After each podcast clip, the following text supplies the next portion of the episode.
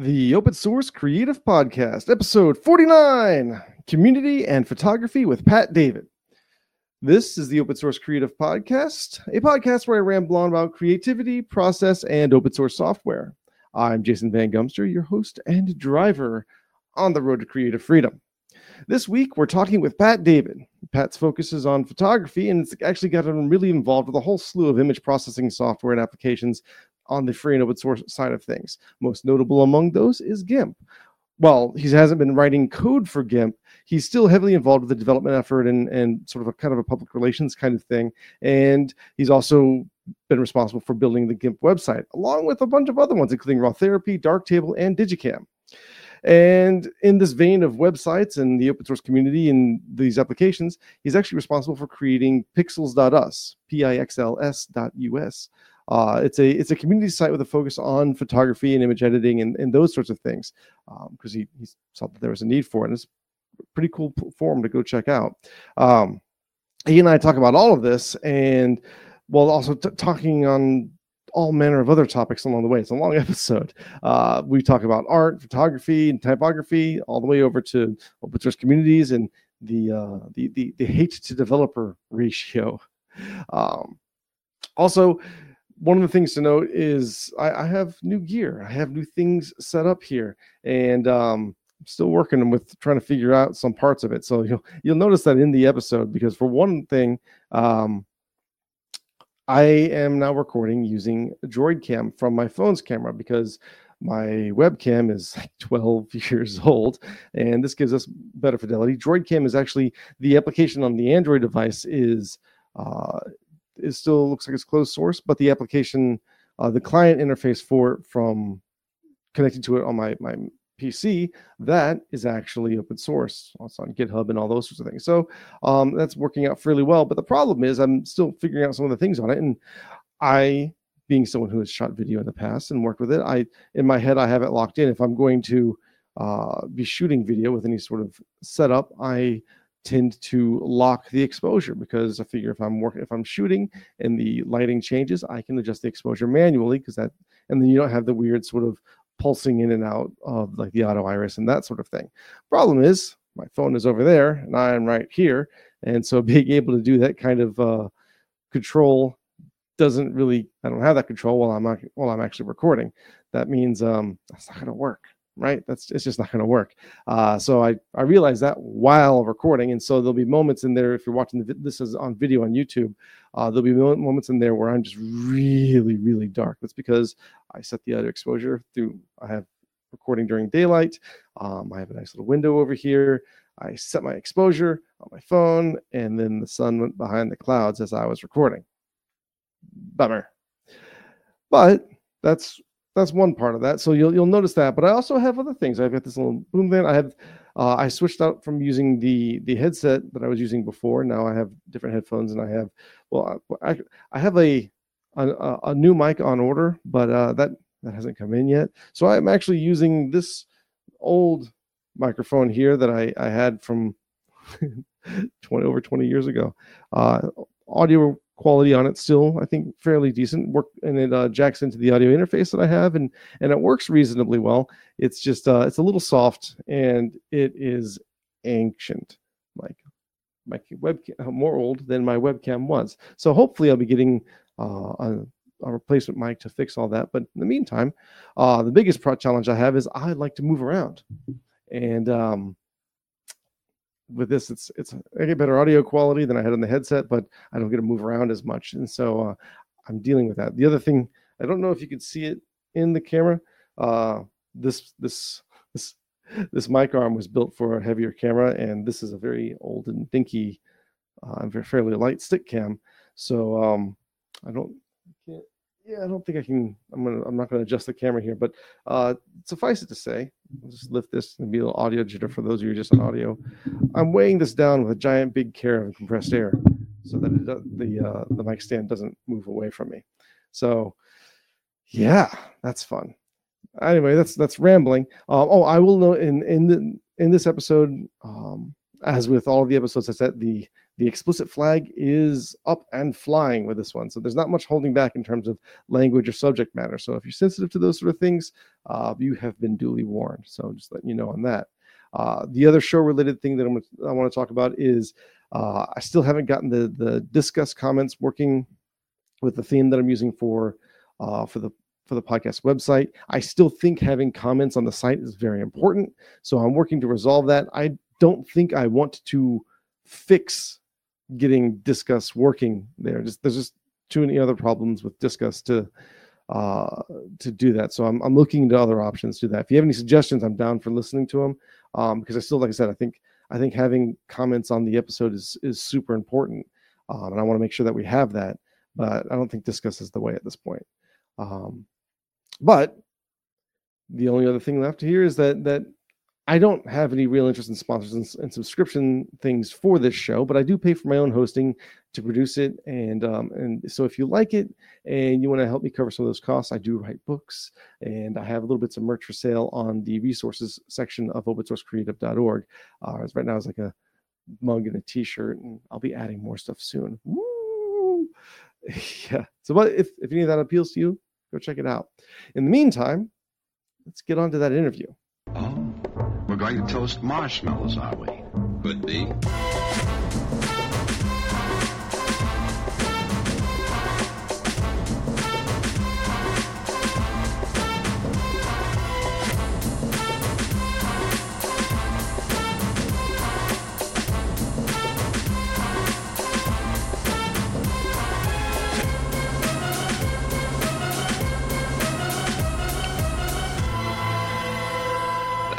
Better. All right, hey everybody, uh, we are starting the episode, and I have here with our with us guesting guesting with us Pat David. Um, he has been around the open source and creative area for a long time. So, Pat, if you could give us give us an introduction to yourself. Ooh, hi, I'm Pat David. Some of you may know me from the GIMP project, uh, where I tend to be as loud as I possibly can to help drum up support or uh, to fire back at people that are giving us a hard time about something silly. Uh, uh, you may also know me from the website pixels.us or pixels.us, as I like to refer to it. Uh, the uh, community for free software, all things free software around photography and a little bit more cinematography these days. Uh, occasionally, we have a couple projects that are coming on. Uh, and I've been doing this for a while, I guess. I redesigned, I, I did the new GIMP website in 2015. 16, something along there. And then since then, I've been able to, to interact and play with a lot of free software projects. So it's been fun. Well, and Pixels, that's P I X L S dot US. The, the E is missing. That's right. That's right. P I X L S dot US. Is that just to be cool or Pixels with the E was taken? You know, eh, the problem is, is A, Pixels was obviously taken right out of the gate. That was just, a, that was a non starter. but when I thought of the project, when I, when I, was first looking for domain names to, to look around for the project, all the domain names that were related to photography had been snatched up completely. Right? So aperture is gone, uh, you know, shutter speed gone, shutter gone. All these different things were gone, and uh, at so, so basically like you know the dot two dot com 2.0 era, we ran out of uh, we ran out of vowels. so I started looking for non-vowel containing variations, and PIXLS was the closest one that I had. So well, it, worked it worked nice. That's good for branding anyway, because uh, no one else, no one's going to accidentally spell it that way. That's so right. yeah, that helps. So actually, let's let's let's start there though. Let's start with Pixels. Let's start with mm-hmm. with um with that community. You started when when did that start? Uh, that was August of 2015 think it was August 2015. I'd have to double check my my commit logs, but I'm pretty sure that's about where we we did that initial launch. I'd kind of done a shift over where I had, um, you know, I'd done a ton of these uh, these GIMP tutorials. So a lot of folks probably know me earlier on from doing various different you know little GIMP tutorials. That and so I had done a couple of longer length ones that took a deeper dive into into into uh, a couple of subjects like digital black and white uh, conversions and things like that. And I thought, well, it's just fine on a personal blog, but people don't really want to go to personal blogs all that often. And it's not a, a constant source of feedback loop that builds that domain knowledge for everybody. So uh, I said, well, I, I've been thinking about this idea for Pixels for a long time. Let me just kind of roll with it, and that's it. Ended up rolling. So about, I'd say it was about 2015, about five years ago. And so that's is is it more for for support on how to like doing like doing things, or is it more showing your work, or is it a little bit of column A, a little bit of column B? I, I mean, it's a community, basically a community forum right? Yeah, yeah, yeah, yeah. So, eh, and this is an interesting problem, right? So, what I did was at the time, I looked at what you want to accomplish. You know, I, I, I realized that most of my computing personally, I try to make as agnostic as possible, right? Like, I don't really care for 95% of the things that I'm doing on a computer if it's Mac OS if it's Linux, if it's Windows, if it's a Unix box. I don't really care. What I care about is that the tool I have is available to do the work I need to on the whatever it might be. In my case, early on, this, and this is when I was in college. This I'd say around 1998 or 99, I was first starting to use. Uh, it was a um, SGI IRIX oxygen box, I think. So this had been SGI IRIX, which is SGI's variant on, on Unix. Anyway, it um, and these were oxygen rendering boxes that we had at the engineering college, and so that was all I had. So I began, you know, working on on IRIX initially, and then uh, an AIX later, and some other Unices that they had around the university. So you know, my tools were typical, uh, uh, term, uh, you know, terminal emulator tools. So Vim is my Vim is life. Yay. Yeah. So but you know, it's interesting because I looked, I went and looked back. I said, well, all right, what do I use when I'm writing? I'm in Vim. Does it matter really that it's Mac OS under the whole thing, or is Vim working for me? No, it's just Vim, right? Do I care when I'm when I'm editing something in GIMP that I'm on uh, Windows? Not particularly, because I have GIMP, and it, as long as it works almost exactly the same way, I'm okay with it. And if you extrapolate that thought to the creative process for what you want to accomplish, don't think about the tools, think about the thing I want to do. As long as all of my tools are available, the same exact thing became, uh, it kind of lit up like a light bulb in me when it came to looking at something like, you know, photography. So we'll use photography as an example because that's what I'm into. Everybody that had domain knowledge for either, you know, information, tutorials, showcases about photography with free software, at least, right, with free software, was uh, stovepiped into communities built around a particular software project. So if I wanted to know how to do a thing, I might find out that some really smart guy at the Dark Darktable forums wrote a lengthy article on the Dark Darktable forums about what it means for uh, uh, color space and color science and why sRGB is not is not a color space, right? Right. So, but if I'm a raw therapy user, I'm never going to see that. I'm not really. I don't have an occasion to visit the Darktable forum, right? if I'm a GIMP user, I might not even know that there is such a thing as a raw editor that concerns itself with that kind of thing. I'm too busy just in my world of GIMP. Right. So I said, look, the problem we have is that the community as a whole around the idea of doing photography or practicing photography or, or cinematography in, but but using free software only didn't exist. And I said, look, if we get those people together, what happens is the Darktable team, the, the developers, the advanced users, they have an opportunity to talk to the developers of raw therapy, the other advanced users of RawTherapee, the other advanced users of GIMP or Siril or, or whatever the project might be. So all of these ridiculously, because what happens is the communities have ridiculously smart people. Darktable developers are just another level for me. same thing with the RawTherapee guys. And they weren't in ever in the room that often. Maybe if you're lucky, you'll get them at a conference and they might cross paths and have a dinner but right. not not commonly. And so I thought, well, I want a community around doing photography, which I love. I I want it to all be able to be done in free software for a number of other reasons as well. But why not get them all together in the same place? Photography is the central thing tying us together. Free software is the other thing that ties us together. So let's get those two things and forget about stovepiping into um, into programs right? So now you don't have to go hunting down a, a 500 year old GIMP mailing list to find out how to do a thing, right? And a lot of these people are quite smart. So, um, so that that that was a reason for Pixels bring all of the people together because they're ridiculously smart. They know how to do incredible things. Some of them can communicate very well, some of them communicate very poorly, but they can leverage people that can communicate well and bring them all together in one place. So what happens is, is you know, on Pixels, uh, primarily it's a website with a. Uh, I was hoping to be able to provide a ton of high quality tutorials because I cannot stand a the hyperbole, which is the reason one of the reasons I started it early on. Was Alexandre Prokoudine would have remembered this from an LGM in Saarbrücken, 2014, maybe might have been before that. That you know, uh, I hate if I have to read another article on uh, on the internet for like the most insert hyperbole here way to do some other real photography thing in GIMP ever! Exclamation point! Exclamation point! Right? And then what happened? You go to this page and it's 500 ads, a bunch of awful, you know, just internet crap for four paragraphs of information how to help somebody get something done, and it just sucked. It wasn't it wasn't good. And a lot of people, what happens is because GIMP is free software, it's an easy thing to leverage for marketing something, right? And selling ads for yourself by just producing a little bit of content. And I think that ratio was off.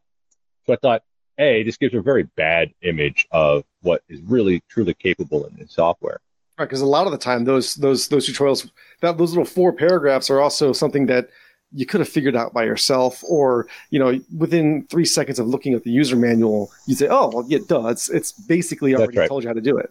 That's right. And what happens? People miss the, the the, the concepts underneath the whole thing, so that's why they think that it has to happen. This is why a lot of people I have to have Photoshop. You know, they they miss the concept of what's happening under the hood, so they don't understand how to be able to transfer that idea to something else. And then you get just shitty results produced for for some wonderful opportunities. You know, skins like uh, portraiture is something that I tend to do a lot. So there's a lot of skin retouching in portraiture. It's a good example. And most people pre-pixels probably would have said something like, "Oh, you just throw a little Gaussian blur on there on the skin and you just mask it a little, makes it nice and smooth and cleans it up." And anybody that is even remotely into doing portrait retouching at all would just absolutely toss you out the, the moving car, right? And there's much better ways to do it. And so not only can we hopefully help you find better ways to do it, but we can also do it in a way that's not offensive to your eyeballs. So, you know, when you're not looking at 50 ads and I'm trying to monetize everything because it's so, and so that's, you know, as an example, early on on Pixels, I had to make that decision, right? Do I, how do I fund this thing? Right? I need a server, I need the space, I need the web host, I need to, and because it's photography related and I want people to, to look, because what the, the trick was, you have to lower the barrier of entry or lower the friction for involvement or engagement within the community. And this is a well-known um, phenomenon, I think, with a lot of, of web users doing UI UX stuff is that, you know, every time you ask the user to do another cognitive load thing to accomplish it's just another barrier to them possibly doing the thing. Right. So if your goal is to get them to engage and to get them as engaged as quickly and easily as possible, you need to get rid of all the shit that stops them from being able to engage, either a post or question or answer or something like that. So part of that is how much cognitive load they see when they see the page. So early on, I said, do I have to, uh, do I want to run ads? Do I want to, you know, what do I want to do with this? And I thought, nope, none of that at all is in the, in the spirit of what I'm doing here. So, you know, I make a little bit of money in my day job. So I thought, all right, you know what? I'll fund this however goofy it gets because what happens is, is that it um, you know, as a photography community, when you want people to be able, to, this is back to the lower the barrier of entry. Right, right.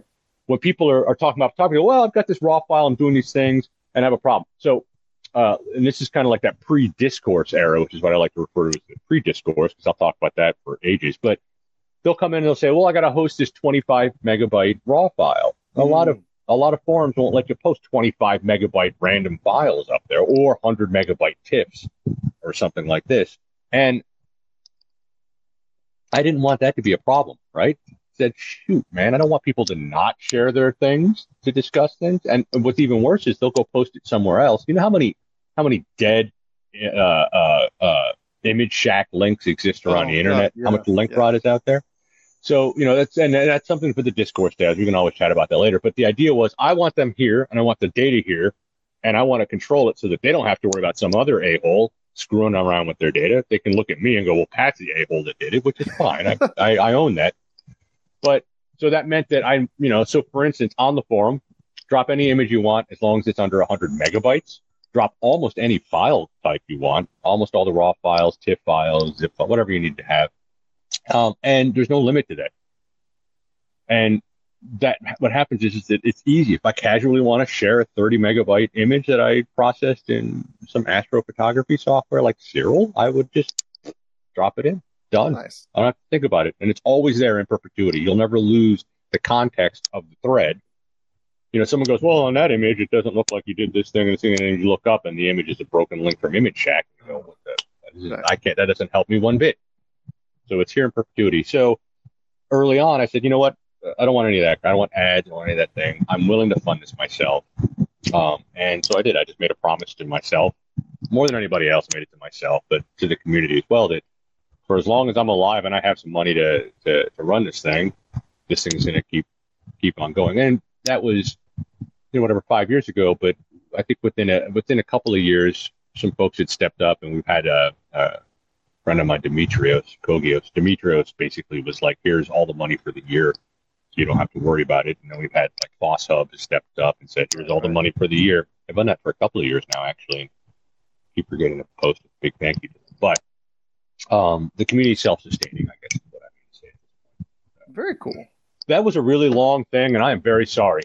No, no. Basically, get them all together around the idea of a thing, photography and free software, but get them all talking in the same in the same place, Right. and cool things will happen. Sweet. Well, and, and so, the, but so the, the, the, the other part of that is that it, it is, it's not like this is like competition for ArtStation or anything like that. This is specifically for how do I do a thing or how do I get this thing that I've got to do better? Right. And well, all right. So yes, it is eventually going to be probably competition for ArtStation. So we have, you know, we allow, we love, we love showcases Okay. because that is a thing that you want to put as your best foot forward to the world that says, you guys might want to come and have a look at some free software options because you can do stuff like this. Right. Right. And you just give them this, this, this eye, this explosion of, wow, that my eyeballs are now pregnant. I don't, know what, I don't know what I don't know what the euphemism for it was. So amazing, my eyeballs are now boom, my eyeballs are pregnant. But uh, but there's been and there's been quite a few shots like this, right? There's been quite like uh, God, the Siril team just came on board maybe a few months back, uh, so that we were we're hosting their official forums. That's the other thing we do. It, it so we kind of host the official forums for quite a few projects. oh, okay. Cool. Like RawTherapee's official forums are on Pixels. Darktable's kind of official forums are on on on on Pixels. Uh, Siril, um, G'MIC. There's a couple, a whole, a whole handful of projects when you get on there. Um, and so users of those software will show up. You know, they'll come to Pix discuss, which is the discourse instance that we're on. They'll come and go. Oh, I'm going to go over here and uh, I'm going to go have a look at my my uh, Darktable forum and take a look. But the initial view they're presented is the whole form. So they may see, oh, somebody's talking about doing something cool with with fast Fourier transforms for removing regular noise patterns in images.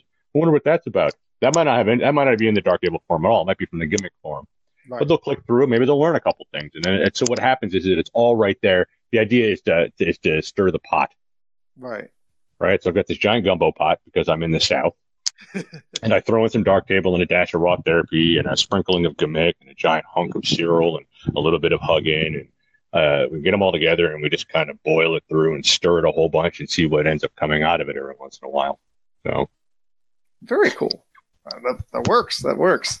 Um, so that did I answer your question? I, I I- feel like I didn't you know- answer. I, I feel like the, the question has been adequately answered. It's perfect. Okay, all right. and even even as such, there's there's so much extra awesome in there. I don't I don't think anyone's going to complain. I'm, I'm sorry. yeah, I apologize for the awesome. I, I mean, really.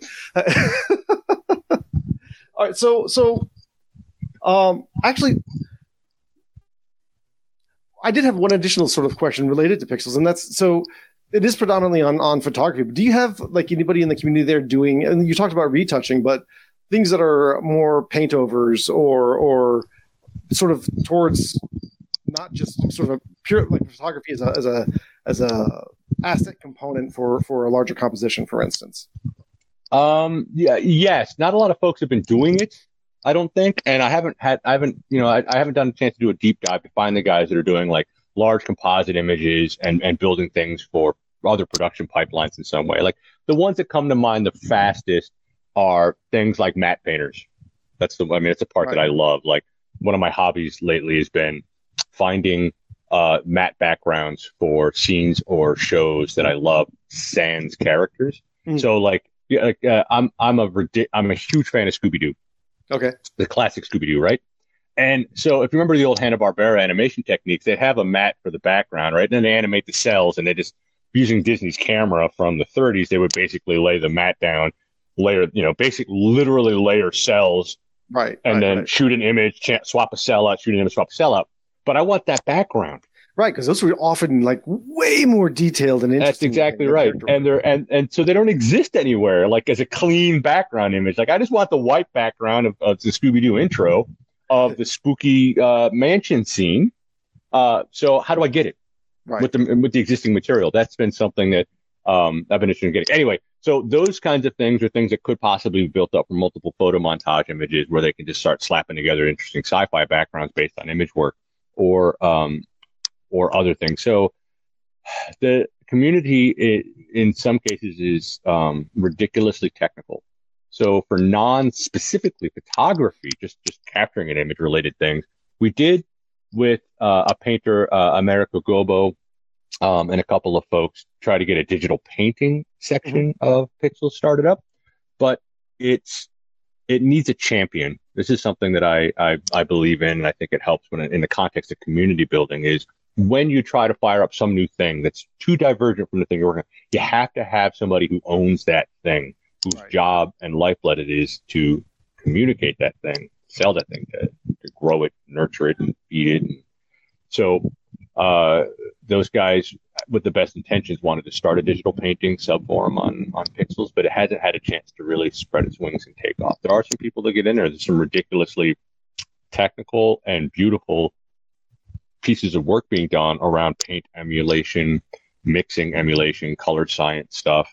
Um, but for the casual person, I don't know that it would it would it would play very well. Most people don't care what the color space is; they just want the tools to work in a way that's consistent. Right. Yeah, the, it's one of those weird things for like been doing visual work for as long as I have, but there's there's two communities where I get really sort of I, I start talking to somebody and I realize that they're they're they're in that community and they're really they're really technical about it. The two communities that that really sort of I have to take a step back because it just my mind is blown by what they what what they know, and that's photographers and typographers. Like Yeah, those guys are bananas. so much like you on both of them like not knowing anything else associated it's like well it's it's a letter or it's just a picture you took but Yeah. you start talking about like the technical technical intricacies of um, line width or what the emotional weight of the weight of a, of a letter is versus you know just having a ph- photographer wax on for hours about what glass they use the I'll tell you what the the man it so the typography thing it I have a, I have nothing but respect for these guys because it occurs to me right when you when you go walk up to the normal are you dark uh yeah the sun went down a little bit i have light here Okay. but Okay. yeah the sun went down a little bit Okay. so my, my room's fluctuating when you have these uh, when, when when you approach somebody say hey man uh, I want you to write a sentence for me um, on this piece of paper. Here's a piece of paper here's a pencil. Write a sentence for me but use a use a standard font when you do it. You know people have this conception that there's some kind of like platonic ideal of a representation of a glyph. That is to say someone goes a letter t like everyone in their mind, I guarantee you, has this idea of this platonic ideal. Like there's some perfect representation of the concept of tea that exists out in the universe, and that's in their head. But ask them to put it down, ask them to draw it big. And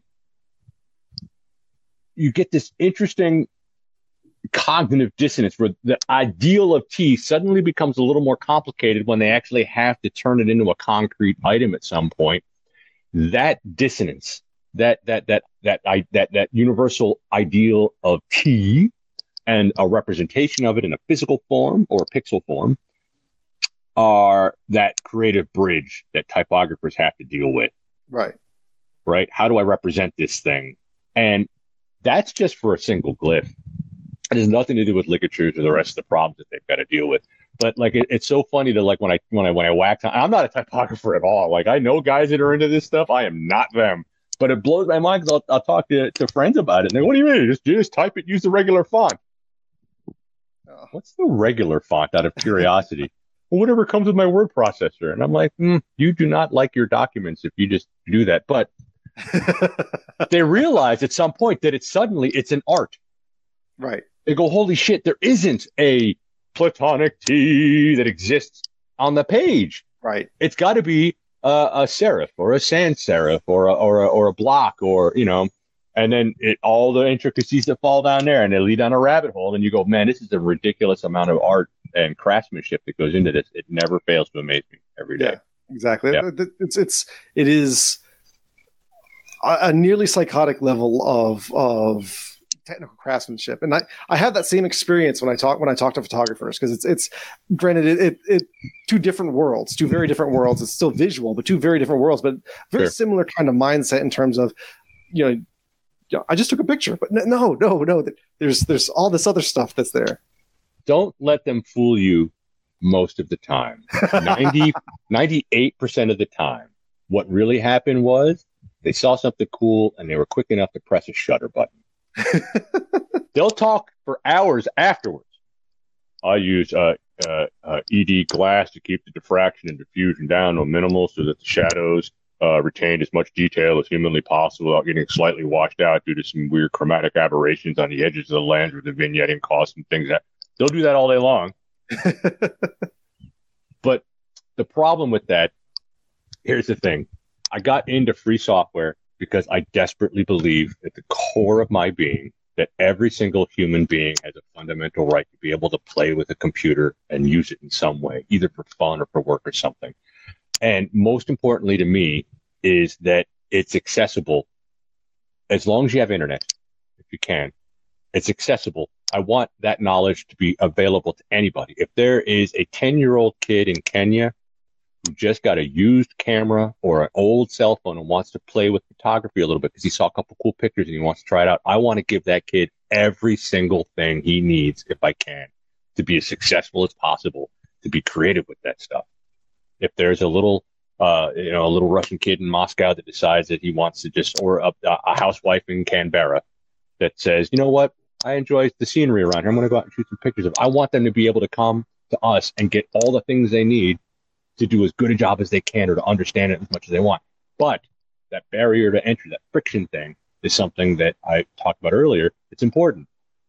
I don't want them to worry about all that crap. You know, a lot of people will get just caught up in all this discussion a million times about all the details of the things that are happening. And I've said this before. You could give me the most technically perfect photograph in the world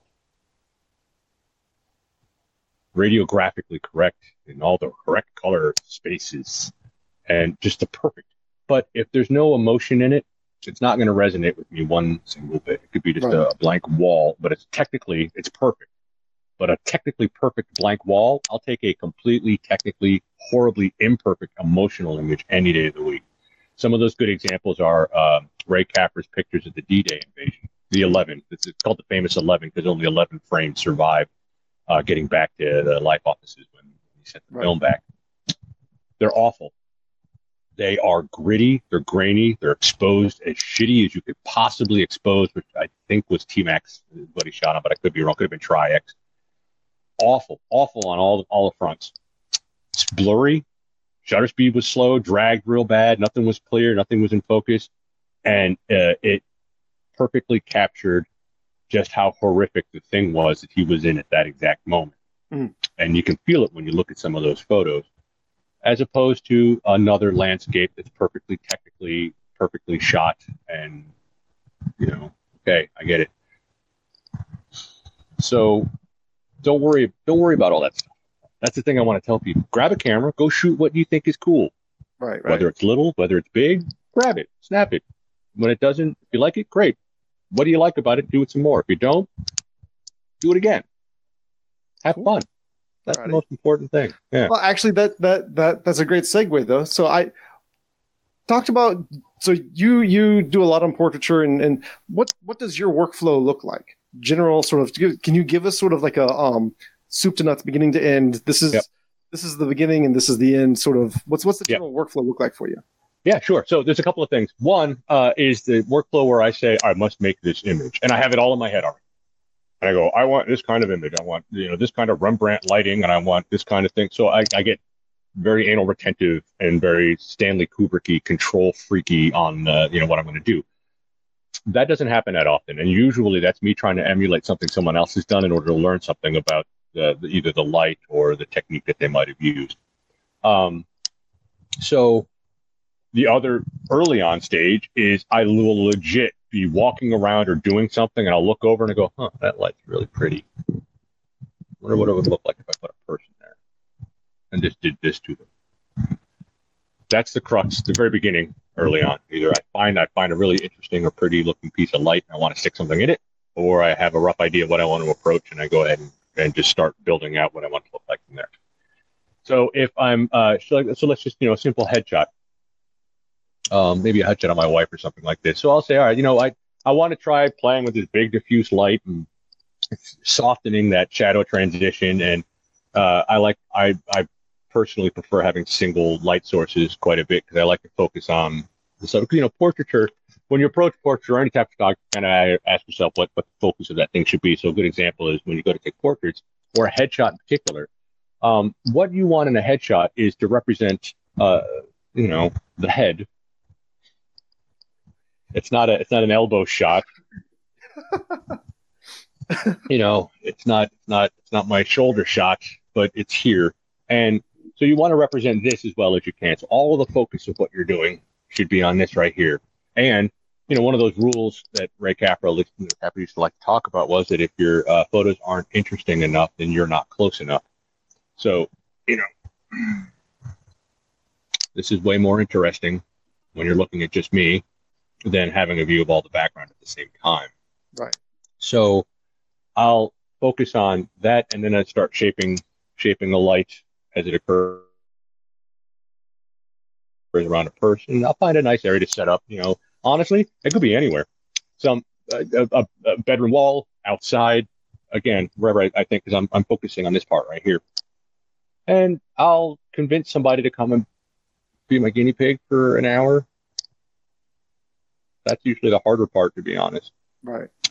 Get him in there, get him sitting down, kind of build a rapport with the person. If it's my wife or my neighbor or a friend, it's usually not hard at all. We're already pretty comfortable around each other, and uh, so I'll set up, get them going, and then I'll, I'll I'll I'll I'll fire off a couple of test areas with my lights. Or if I'm outside, like if I'm out here shooting right now under this with this, I'll have them move around and do a couple things, move back and forth from the um, from the background and maybe drop it down to a darker color or bring it up lighter when I expose, uh, and kind of get to where I don't have to worry about the camera, right? Because what I want to do is I want to get it so that all this framing, oh, I got this, you know, like this is not a mistake. You see these lines? Right. Where Yep. do they go? Yep. This is not a mistake. I did this on purpose, right? I chose this so that these lines are forcing your eyeball at the top of the frame to kind of come down and follow it to my my noggin, my forehead. this thing here, right? Um, and then there's two different backgrounds here just to be a little bit of visual interestingness. There's a bland background here, and there's some bamboo shoots coming up over here, but it kind of gives you an interesting left-right difference. All this was done on purpose, composition-wise. So I'll do the same thing when I'm setting them up. Find an interesting composition, find a like it, I'll set up, and then uh, at that point it becomes that whole like you know that Peter Hurley does a bunch of headshot videos um, where he's you know how to interact with your people, but it's literally just having enough of a rapport to get them to open up and produce much more realistic looking um, expressions. Because you know, asking someone to smile gets you, which is awful, right? But telling somebody an awful joke like you know, what is a yeah, telling some. I I just tried to think of a joke, and, and literally half a dozen ridiculously inappropriate jokes popped into my head to say to make myself laugh. But I'm doing it now anyway. But that smile looks way more genuine than Right. than you know. Hey, says cheese. So a lot of it is how do you get a genuine emotion out of a person so that it's a much more authentic looking uh, face. So whatever, set it up, sit down. Now I spend the next 40 minutes just chatting with them, talking with them, making jokes, asking them to think about things. You know, like what's the you know, ask them to think about what it must feel like to, to, to kick a puppy hard enough to kill it. Jeez. You get a face, you get some Right. emotion. What you're trying to do is evoke an emotional response internally that will um, reflect themselves in the ticks and facial mannerisms so that you can capture that exact moment when that emotion hits. And some photographs nail it, but that's the thing I'm chasing and doing portraiture. I'm trying to chase that exact moment when an emotion flows through out of a person and is reflected in their outward appearance. And it's only a minor little tiny little time frame of a tick where that might happen. Just a tiny bit of reflection. You know, tell me about your dad.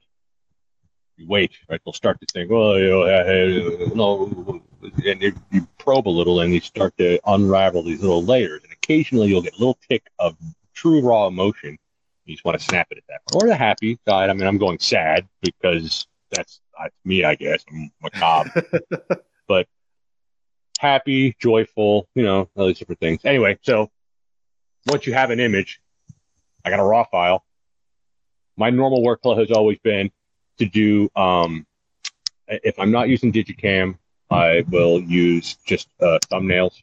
I'll make contact sheets in ImageMagick just so I can just quickly, very quickly go, yes, yes, yes, yes, yes, no, no, no, no, no, and just focus as fast as I can and cull down to the, the like one or two images out of the set that were any good.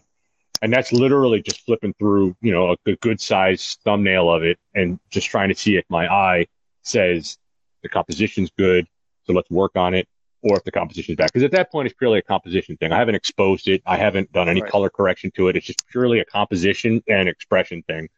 Literally the raw files. Click, click, click, click, find one. Ah, that's the one. So I come out of digiKam if I want, or out of my uh, File Explorer, Thumbnail View, or my ImageMagick contact sheet. Take that image, and for me, despite being good friends with these nerds, uh, I'm also good friends with the RawTherapee team. So for me, for the longest time, Everybody's on audio only. He just he has a Darktable shirt on, so just point that out. That's not just a Darktable shirt. I'm going to point out it is a Darktable shirt from Libre Graphics meeting in 2014 that ooh, uh, I think I purchased for twice the price they were selling it for. So very cool. not because I was being generous, but because uh, Tobias told me that it was twice the price, and I believed him. So, uh, so I'll go to RawTherapee at that point. Um, and then it, it depends on what I'm feeling like, uh, what the image is, and and and what I want to go. But there's a lot of nerdy, boring stuff that happens here. You set all the white balance early on if I can. I get the levels clipped and set where I want them to be. I set the black points. I'll um, I'll set the exposures so that I can try to push things um, uh, either dark or light, depending on my image, or or you know towards some some region that I need. Like if I exposed, because you know I, I used to shoot film. Well, that's all I had the option to shoot for the longest time. So, you know, we always um, uh, exposed for the highlights and then developed for the shadows. Wait. Yeah, I'd expose the film for the highlights and then I would develop it for the shadows. Um, that's an old Ansel Adams thing, I think, but I could be wrong the zone system or something. But long story short, uh, I play with all those things white balance, uh, exposure, and then kind of start dialing in the image for the overall exposure that I like from a global perspective.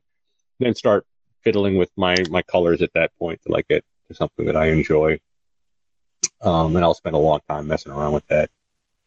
And then after that, I'll come out of that into GIMP and do any any any minor imperfections, retouching. There's a whole I've written way too much stuff about frequency separation for retouching skin for portraiture, so I'll dump into that and and kind of smooth out the the broadest details levels of the skin to kind of just even the tone overall. So you know, because when when you spend a lot of time looking at a lot of faces in close up headshots, you mm-hmm. learn a lot about people's skin Right, and what, right. what what's happening. And it's it's not just the glance in the mirror in the morning when I got done brushing my teeth and shaving, but I mean now I've got a static image for all time of you in all of your glory. No matter how many pimples you might have or blackheads you might have or weird ingrown hairs you might have or you know, eczema or, or flushed cheeks or whatever the case may be, it's there. So the question becomes how do we do I want to leave it? Which is fine. No problem with leaving it. Do I want to dull it? It's not as, do I want to remove it? pimple shouldn't be there. Get rid of that freaking pimple. Uh, it, it, it's entirely a taste thing. So, uh, digiKam or contact sheets for initial culling, RawTherapee for the raw development, uh, exposure, color tonings, things like that. Into GIMP for uh, uh, minor retouches, frequency retouches, um, any cropping, recomposition that I want to do there, and then out to a final final image. That's my that's my shortened workflow. hey, it's that's that's that's a good it's a good overview. It's a good overview Yeah. of the process. That's cool. I can, that's that that also gives gives uh again photography is one of those things that I've I've I've dabbled in. I did develop film at one point in time. Never got into color. It was all black and white because that was just easier. Uh, But yeah, once digital came around, I stopped really exploring it as much, which I have to I have to remedy that at some point. Um, just if only for doing random product shots or goofy things that I've made. Yep, sure, absolutely. Um, so actually, let's let's let's talk about tools a little bit, and because you're Sure. you're if, aside from from Pixls, the other thing that you're you're very heavily involved with is is the GIMP community. Um, Yep. most, I mean, obviously with the with Pixls, you're you're working on the userland side of things, but you're also pretty pretty heavily involved with the the development side. Are you now? Well, are you, uh, are you actually developing it, or are you just mostly you know helping Yeah. as, as support on that front? it's helping support on that front for the most part, right? Like it, it, it a, I would never trust myself to, to actually hack into the uh, uh, the C source of, of GIMP. It's probably not a good idea at all, and everything should be uh, reverted immediately. But um, what happened was is that it was mostly from a um, uh, like a PR side. So you know, uh, do you know Alexandre Prokoudine from Libre Graphics We've run World? and- circles around each other on the internet, but I've never actually spoken to him directly. Okay, right. So you know he's mostly had been doing PR for GIMP for, for the longest time and managing it. And we're you know like I said, the GIMP team. I can't stress this enough. I don't know. If, I don't know if we were recording when I mentioned it earlier, but I think probably of almost any project that I've ever seen or that I've ever seen personally, uh, the number of active developers, the ratio of number of active developers to the amount of hate that the internet gives it, I think the ratio is highest in the Git project. Mhm. Like you know, because there's really only six or seven active developers just constantly hacking on the software.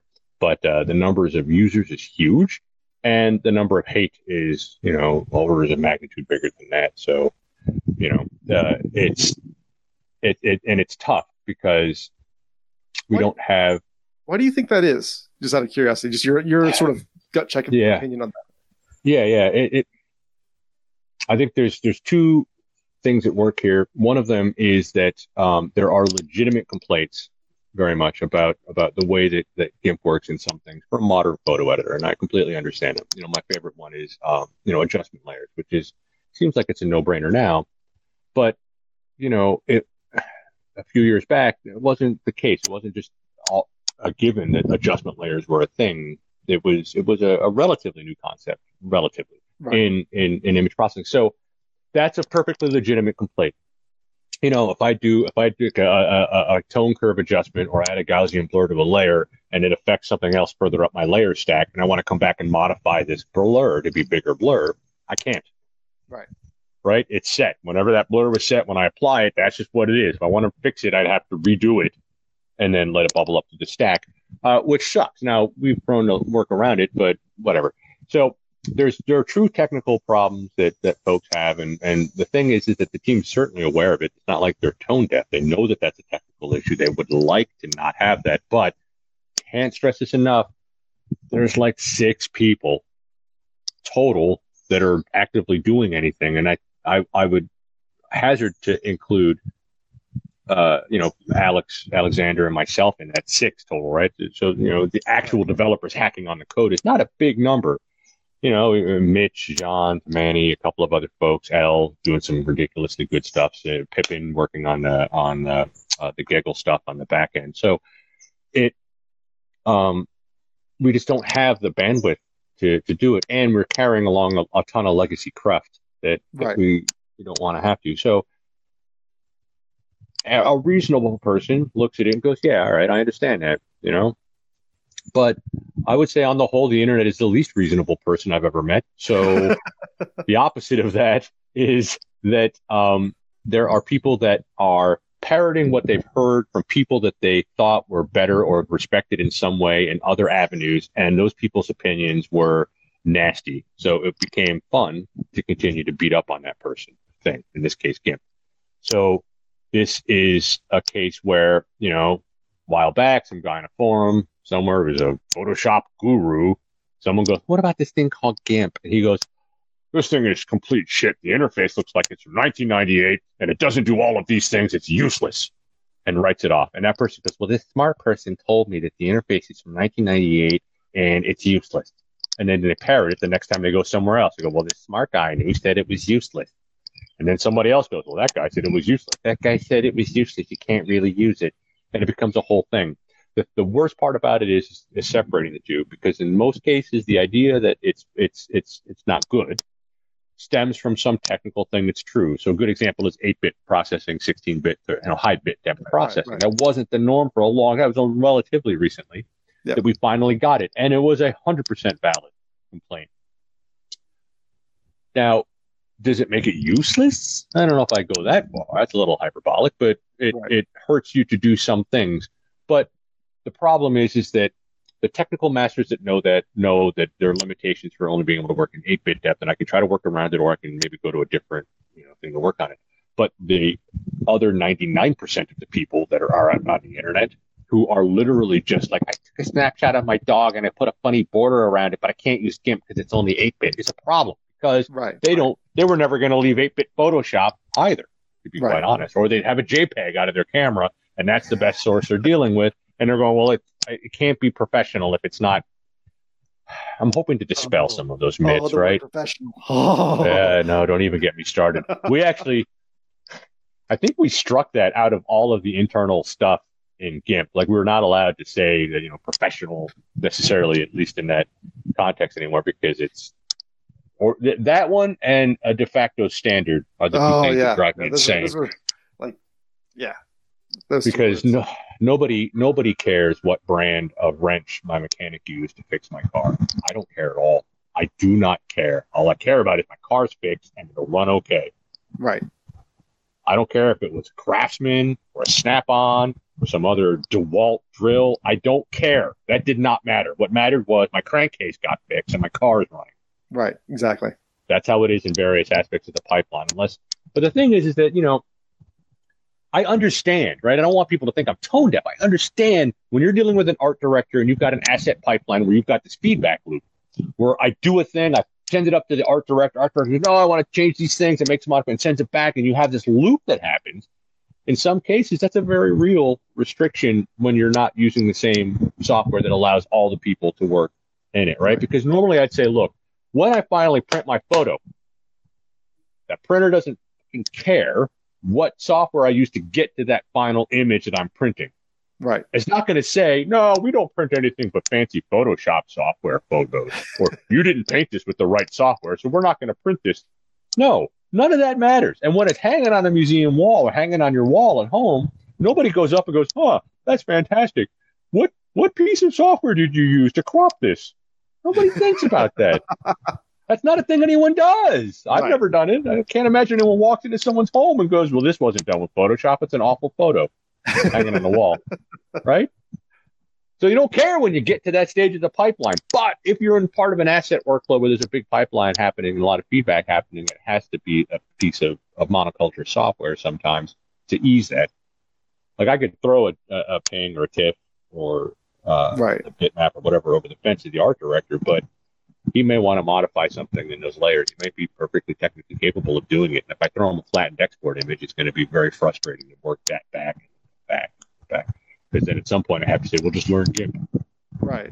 Well, that's that's one of the other challenges with like, especially image interchange formats, especially when you're talking about like, yeah. distribution formats are pretty pretty open standard, pretty easily accessible. But like the the formats used for for not for for creation, right, and for yep. for maintaining that kind of thing, those are like the the XCF formats, like image dumps. So you can't really use that as an open format because you're not going to have an interchangeable interchangeability intercha- interchangeability with that. PSP is on the other side of the fence because it's a closed format. Uh, OpenRaster had a. I mean, that's that's Yeah. got something, but you don't hear people talking that language as much. No, you sure don't. And then, you know, this is the same question that the video guys have, right? What are you using for digital intermediaries, right? Is this Right. ProRes files or, or you know, you're using as, a, as an intermediary dump for, for frame dumps or, you know, it, so yeah, it, I guess it comes down to speed and space. Yeah. Well, and then, but it's also getting people to agree to use those formats. I mean, Yeah. hell, just on the image, image, the graphic design side of things. How long did it take Adobe to adopt SVG? Yeah, it was awful. Yeah, no, absolutely. It was absolutely Uh, awful. even That's- actually, yeah, even at this point, SVG is still a pain in the ass if you try and open an SVG Yep. in Illustrator. yeah, Um, absolutely. Yeah, I don't know. You're absolutely right, right? Like, how do we, and, and, and it, it- it's a tough problem to solve. You know, luckily as a photographer, most times we're living in our own bubble for that. The people that really have it hard are only the asset pipeline folks from video or cinema, mhm. right? Where they've, they've, they've, they've got to maintain these assets and then they, they not only just storing it in digital asset management, tagging it, categorizing it, recalling it, but then using it in various pieces of software in that pipeline. And how do you, how do you do that, right? It's, it's a tough problem to solve. And to be fair, it's not just free software. This same thing happens in my regular day job. Uh, so Right, right. Yeah. as an engineer, it's a very common problem. interchange formats are. Ah, High, highest bit depth, highest, uh, highest fidelity, and just leave it at that. Yeah. That's, that's basically what we're stuck with at this point, right? But Yeah. again, that's why I let 100 mega, 100 megabyte image uploads on pixls, right? Because someone may have an XCF they've done a ton of work on, or they may have, you know, a, a FITS image of, of some Astro image that they've done that's a stack of a bunch of images, but you know, it's a 90 megabyte TIFF file or some just generic, God, not TIFF, but it may just be a TIFF file. So, right, right. Well, unless you're like abusing the TIFF file to use layers on it when it was never really designed to do.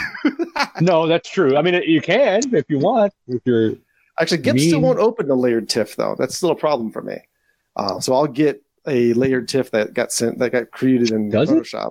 I've never had been. I've always had to take ImageMagick to rip apart the layers, yeah, And yeah, then- yeah. pull that in, and uh, That if you actually look like it up, they'll Yeah. um, you can do multi-page TIFFs. Yep. And open those up as individual layers in GIMP. But if you have a multi-layer TIFF, I got you. Yeah, yeah, yeah, that's right. that. Yeah, yeah, yeah. Well, yeah, yes. I guess we could write a new importer for it and just invoke either get the code to, to de-layer it. Would you right? I have had to use ImageMagick multiple times to, to dump those layers out as separate uh, separate images. It's been a while since I've had to do that personally. Yeah, Yeah. it's um, I it's it's I don't I don't have to do it frequently, but whenever I do it, I feel like ah, ah. Yeah, yeah, yeah, that's right. That's exactly right. It's, it's not exact. uh, there's no words for a feeling. It's just this grunting and and uh. I'm on a keyboard. Now you and I have been been sort of running circles around each other on the web for for a while. I think the first time that that we actually shared any sort of interaction, um, I was recreating something you had done with uh, you'd done some image averaging with Netflix Yep. uh, images, and Yep. um, I attempted to do the th- same thing with like the top 50 books in any given category in Amazon. Yeah, Um, that's right. so that was are that's cool. sort of so. I guess that was my, my part of the other questions. You're not you're not hacking on GIMP, but you, you do play with code a, a bit, or just enough to get whatever you want out. Yeah, so I always approach it from what what do I want to try, right? And I guess it's you know I I straddle an awful world between uh, engineering and creative purpose you know pursuits. So uh, I'm trained as an engineer, uh, but I love doing a lot of unusual creative things. So I you know it the the the blending was because I had run across this ridiculously talented artist. His name was uh, Jason Salavon, and he basically was the one that originally did all of the Playboy centerfolds we took every single Playboy centerfold ever done at the time that he did this, and he mean averaged all of them together to produce this one ghostly looking, which ended up kind of being again a closer and closer view of a platonic ideal of what a Playboy centerfold should look like. Like what happens is he had the presence of mind, and then this is technically the same thing that happens with long exposure photography, Mm. right? Where what you say is, what if rather than freezing a moment in time with photography, where I say boom, that is a one six hundred and you know, 40th of a second snapshot of the world through my lens. What if I said, well, what does the world look like if I kept looking at it for a whole hour? All right. And that's where that kind of that long exposure photography idea comes Well, in. you know, anytime you see the Duchamp painting. that's right. Exactly. Right. Like the gorgeous view of waves crashing on the shore becomes this this misty, foamy, beautiful view, and things start averaging out. So the idea, the crux of that idea was, what if instead of snapshot a photo, that shot lasted a long time? What would it look like? Um, and so that same idea happens when you do mean averaging, because technically that's really all you're doing with a long exposure. Right. For any given pixel photo site, when you leave it open for a long time, you're just, you know, the average of the light building up as it over that long depth of time becomes whatever that representation is. Even if there's spurious spikes of light for a second or two here or there at that area, it all averages into another value at some point. So what if you applied that idea, but to other static images? And Right. so he did that to um, two projects I love that he did were the Playboy centerfolds and 49 blowjobs, which is another it's another piece of his. I, I, want to say it's hanging at, at Tate, but I could be wrong. But he basically took images of 49 blowjobs he was getting Jeez. and averaging them together into this one weird thing. And uh, it was a pretty image. You know, you don't know what the heck it is, Right. but he that that same crux of an idea played. And then I thought, well, that's awesome. What else can I do that to? So I did it to make sure I could do it in ImageMagick. I'm like, well, can I? Like, because I want to make what, and it all came down to I didn't have literally this all came about because I didn't have the money at the moment to pick up a neutral density filter for my camera to do long exposure photographies in daytime. Like I couldn't set my camera up out here at the bay and take a picture for 40 minutes because I can't. I need to have a neutral density filter and it's got to be a big one for full sunlight for a Mm. 30 minute exposure, right? You can't. You just Right. can't. Without a neutral density filter, you're not going to capture that, right? And I was like, well, a good neutral density filter is a bunch of money, and I got to wait three days for stupid shipping. I had to wait three days to get a thing from all the way from Shanghai, China to my house. That's bullshit. So I said, all right, how else can I get a long exposure image if I don't want to get a neutral density filter? Hmm. So my brain did the math a minute. I said, well, what if I had lots and lots and lots and lots and lots of of of one one hundredth of a second exposures or one one twelfth, you know, and then I just averaged each pixel site later, right. Right. Right. right? So I said, no, that that seems to make sense. That should produce roughly the same exact thing.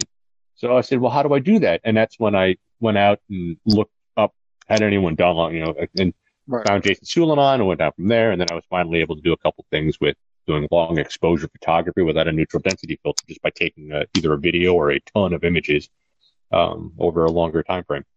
Nice. And then at that point, I was like, oh, look, the Astro guys have been doing this forever. And I learned that all the astrophotography guys have been doing this forever. You know, take a, God, there was one on the forums recently. It was 19,000 images of a galaxy that they ended up stacking Okay. um, and producing a ridiculous amount of uh, fidelity out of the image. But it was basically 19,000 little tiny one second exposures to finally get to the, the end result. And it was um, exact same idea at its heart. but Those are tracking photos too, because the sky's obviously moving. So Yeah, yeah. I mean, it, yes, but he doesn't have to be tracking. I, mean, it's better Okay. to track if you can, but he can always align after the fact. But there are some errors that start creeping in when you start when the tracking starts moving to the edges of the frame out here. What happens is is that this imaging circle right here is usually where your lens is sharpest. Mhm. You get nasty diffraction, chromatic aberration, and resolution errors out at the corners. okay. Actually, you- glass you doesn't. You run into that same problem with uh, motion tracking when you're doing Mhm. um, visual effects and those sort of things. You sort of have to Yeah. accommodate that kind of thing. So Yep, actually, I yep, wonder if that was software overlap in using stuff like libmv, which is for motion tracking. I wonder. Huh? Yes.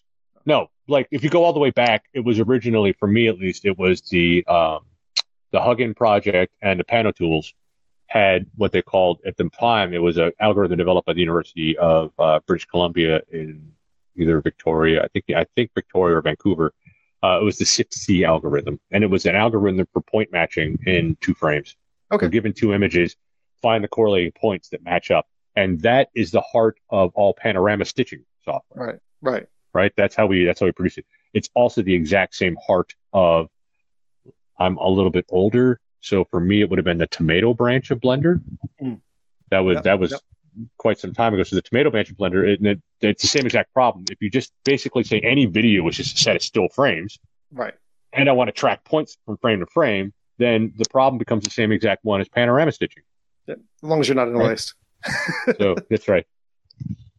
So yeah, no, they, they all come from the same kernel of Right. problem, which is you know how do you identify uh, uh, identical points in two images or multiple points in two images? Very cool. Yeah, I actually used it for. I was doing um, compositional analysis for book Yep. covers. Uh, Yeah. By doing the, the averaging, because then you like you see the, the top fifty books. Oh, in the horror category, most of them are Stephen King, and he puts his name at exactly the same spot. Love spot. it. So just Love it. stays- So cool.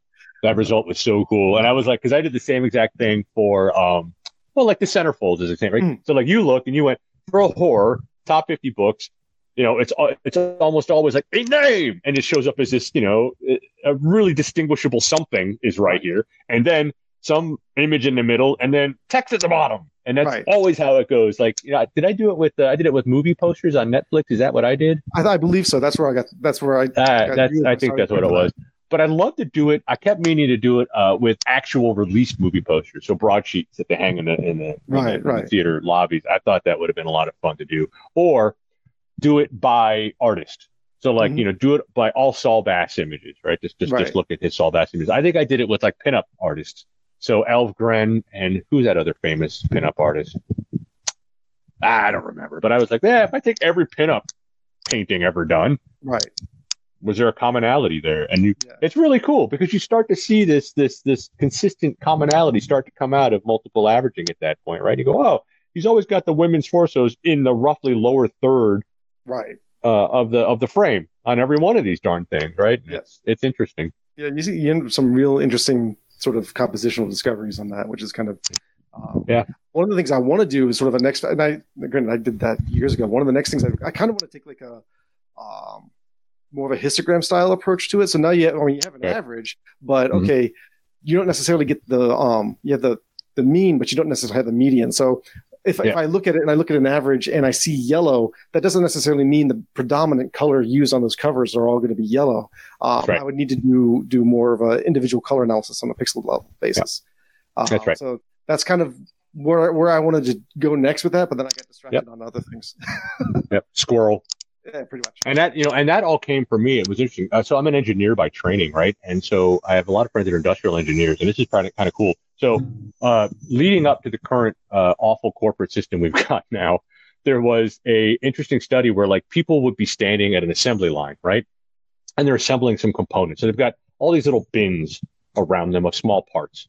Hmm. And their job is when a part comes up on a conveyor, they pull it off, they get these parts, they do a couple things, they move a couple things, and they come over here and they get another thing and they screw it all together and they put on a conveyor to go down to the next guy, right? And so industrial engineers in like the 50s were like, well, how do we know they're they're doing like how do we make it optimize their workspace and so that they minimize hand movements? It all happens here. They don't have to reach all the way out here too often, or how often do they have to go all the way over here to get a part, which takes time. Right. And if they're taking time, they're taking my money, and I want them working. So it was cool because what they did was they'd mount a camera over the workspace, and then they put little tiny, a little tiny double A battery with a little tiny little light bulb on the Mm. back of their wrist, and then they'd do a long exposure of the worker working. Okay. Yeah. And what happens is those light trails started to show them how Oh, often someone was the, the light trail from the little light bulb on the back of his wrist would show them how often they were reaching the different areas. And of course, that frame, as it got brighter, was areas where the light was longer and then dimmer was less. And they would analyze, put them all up on a board and analyze those hand movements in a work cell so that they could then minimize um, having to make these movements so that they cool. could get. Yeah. There's all kinds of neat stuff that you start applying it to. It really is.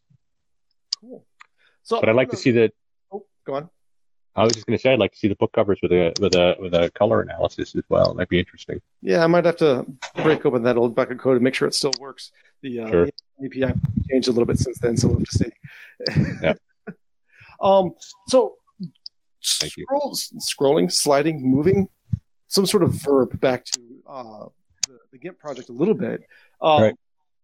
Well, not just-. Sachet, that's a great one. And it's not just GIMP, right? It could be Darktable or, or RawTherapee or Hugin or, or uh, Krita or any of these programs. In your opinion, as someone who is in, you're you're you're actually in a, in a really cool position because you're you're involved with the development development development process, not as a developer. Which for for people who are in the creative realm, that's that's that's our contribution, right? Not not not every creative has to be a developer. I mean, Right. have has technical knowledge of in, in general, but they don't have to be a developer. So right. what where where do you think is like the most useful contributions that that aside from just using the software and making awesome stuff to show off and say hey look i did it in gimp or I, I did Yeah. whatever what what sort of things can can can users do Yeah, absolutely. So it look the the question we have to ask ourselves when you ask me that question is what it- what what do we want to accomplish? Right? Always what is the motivation? What is the thing we want to do? If it's just that I want to make cool software, then nobody has to do anything. I just need to make my cool software. I'm done. That's the extent of what my purpose was. I've, I've, achieved that purpose. Right. If it's, I would like to get some new contributors that will help us write the code and make it better if I want to get new technical writers, it will help us write documentation or do things. If I want to help, I want to get maybe funding so that we can hire people to work full time on the project, right? So there's the other goals that we start to ask ourselves, what, what do we want to accomplish? And what happens is every one of those things has a different approach. I am a firm believer as uh, in my, in my, my day life of being an engineer and, and, and a manager and, and R&D guy is move with purpose don't just move because I'm flailing and I need to move to look like I'm moving, but stop, center yourself, determine that purpose. Like early on when I did Pixls, for instance, I wrote a mission statement. Why? It was my own project, right? It was just me in my kitchen, legitimately just hacking at a website. Why the hell did I write a mission statement? I did it because squirrel. right right And if I'm not careful, I'm going to go firing off on a tangent and I'm going to muddy up what my purpose was here. So I wrote this mission statement to make sure that that's what I'm doing. If everything that I do does not advance this statement, my goal of this statement, then what am I, what am I doing? right Right. So I sat down. I said, I'm going to take the time up front to clearly define that, center myself, say, this is what I'd love to accomplish, and make sure that it's right. And I haven't really changed it in the years since I've done it, except to add the word cinematography. And basically, it was, well, you can read it on the site, but it's, it's, it's, you know, it, it, pixls.us wants to provide a, um, uh, a place for showcasing uh, tutorials and sharing of information around photography and cinematography using free software exactly what we want. So don't don't go off on a tangent. I've had my friends uh, that help do all of this magical stuff with me, um, paperdigits or Micah, and uh, darix, who's our uh, both of them are whizzes. I wouldn't be able to get anywhere near what we've done so far without both of these people. Right. I can't. I'll give them thanks towards the end, but you need to go and talk to Micah because he's a ton of fun to talk to as well. But um, the idea here is if you know what the purpose is, then you'll know what things you have, you know, then you can start figuring out what you have to do. So if in my case, I said, I don't know what the purpose of GIMP is other than to make awesome software. They do that, but there's got to be something else. So I took it upon myself when I say, what I want people to be able to do, I want more people in the community. So I want to be able to raise awareness of these tools because a lot of people don't even know they exist. And I want to uh, do what I can to help bring new people into the community in some way. It doesn't have to be development hacking, but what happens is if I get 100 people interested in the software, there's some percentage that are going to be adept at programming that could be a developer or contribute in some way to the code base.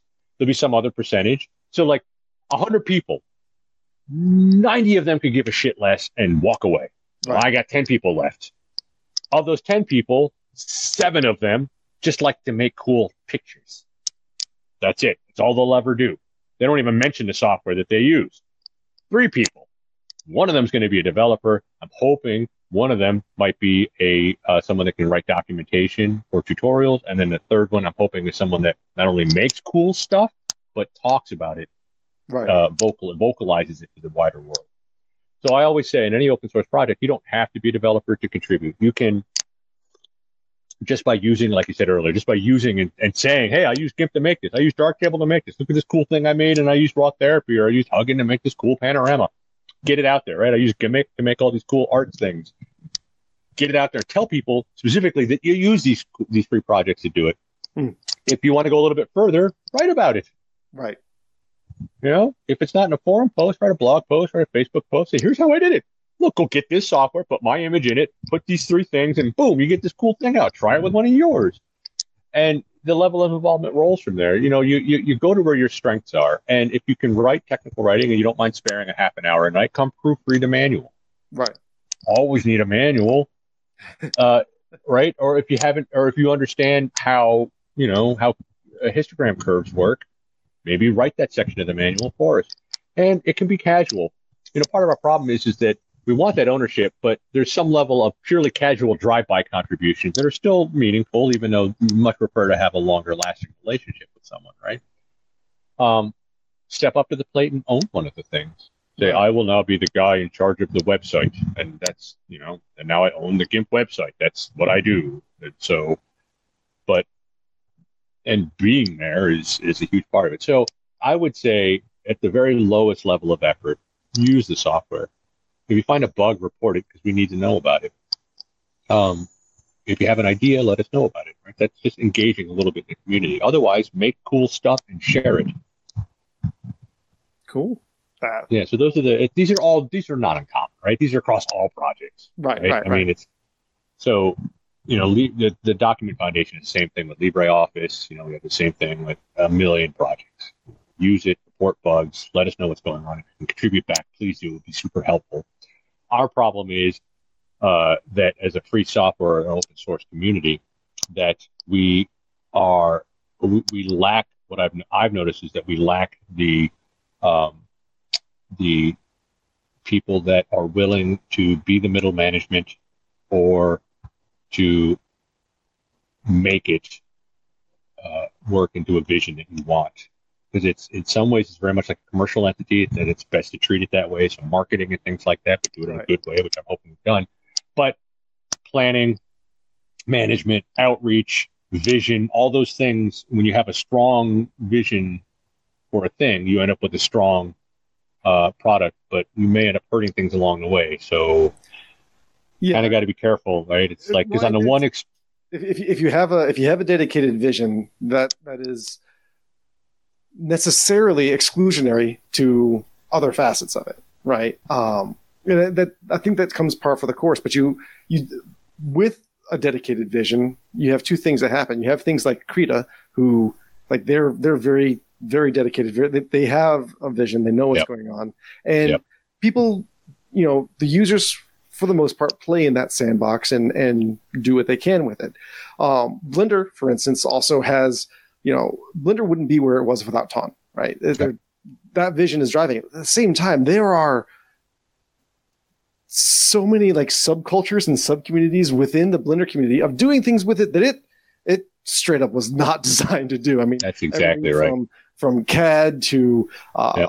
yeah, all all these other things that that video editing, right? The, the sort of things that that it's it's in there. You can do it and and and be effective with it, but it was that's still not part of the mission statement. But you end up having. Yep.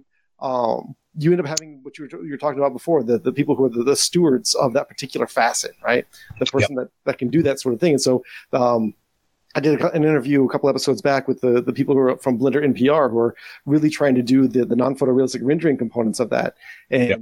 that, that, so I, I think that's one of the things like, like you, yeah, you, you, you are necessarily exclusionary by having a vision, but that doesn't Yep. necessarily mean that's going to be the limit of what the tool can do.